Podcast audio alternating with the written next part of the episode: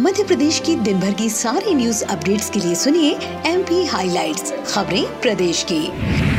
मुख्यमंत्री श्री शिवराज सिंह चौहान ने मध्य प्रदेश में बच्चों के वैक्सीनेशन में सभी प्रांतों से आगे रहने की उपलब्धि पर स्वास्थ्य विभाग सहित सभी सहयोगी विभागों, स्थानीय प्रशासन जन प्रतिनिधियों शिक्षक संगठनों और नागरिकों को बधाई दी है। मुख्यमंत्री ने मंत्री परिषद के सदस्यों से अनुरोध किया कि वे अपने प्रभार के जिलों में बच्चों के वैक्सीनेशन कार्य का निरंतर जायजा लें।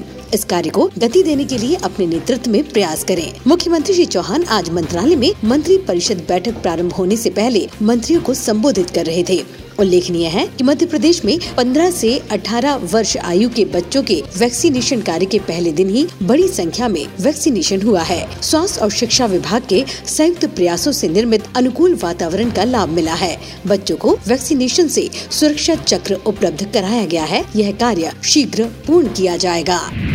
मुख्यमंत्री श्री शिवराज सिंह चौहान ने सभी मंत्रियों से कहा कि स्वामी विवेकानंद जयंती पर आगामी 12 जनवरी को रोज़गार दिवस मनाया जाएगा। एक दिन में तीन लाख लोगों को ऋण, स्वीकृति पत्र प्रदान किए जाएँगे। ये एक बड़ा कदम होगा। यह कार्य प्रति माह किया जाएगा। राज्य स्तरीय समिति और जिलों की समितियों से संपर्क कर मध्य प्रदेश को विभिन्न और स्वरोजगार योजना में अग्रणी बनाने के प्रयास करें।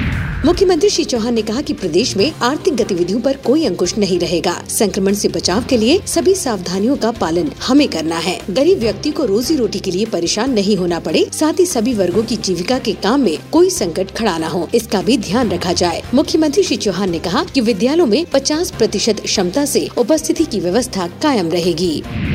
लोक निर्माण मंत्री श्री गोपाल भार्गव ने बताया कि केंद्र सरकार ने 475 करोड़ रुपए की लागत वाले 112 किलोमीटर लंबे राष्ट्रीय राजमार्ग की स्वीकृति प्रदान की है। महाकौशल अंचल में बनाए जाने वाले इन मार्गो के निर्माण ऐसी अंचल के आर्थिक और सामाजिक विकास के नए आयाम स्थापित होंगे।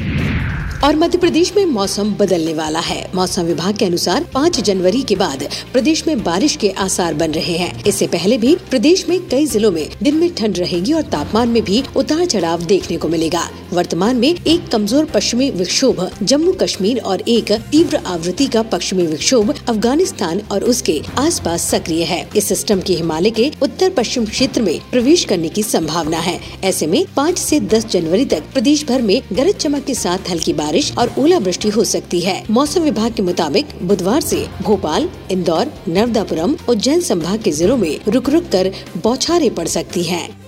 तो आज एम पी हाईलाइट में इतना ही। मिलते हैं अगली अपडेट्स के साथ। सुनते रहिए एम पी हाईलाइट खबरें प्रदेश की।